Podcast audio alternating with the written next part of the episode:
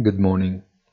Wall Street extends and consolidates gains at the beginning of the week on the day of the midterm elections. Important elections because they determine the composition of Congress, but which historically see a milder participation in the vote, even more than 10% lower than the presidential ones. The 2018 midterm elections saw a remarkably high participation rate compared to the average, and resulted in the overturning of majorities in favor of the Democratic Party in both the lower house and the Senate.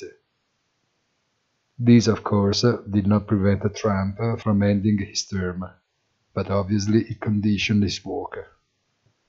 Today it is possible that the same thing will happen to Biden. The reason why Wall Street is celebrating remains anyway the same, whatever the outcome of the polls.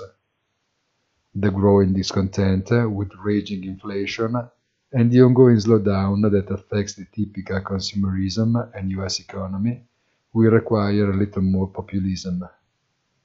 And Wall Street knows it very well. Have a nice day and please visit our site easy-finance.it.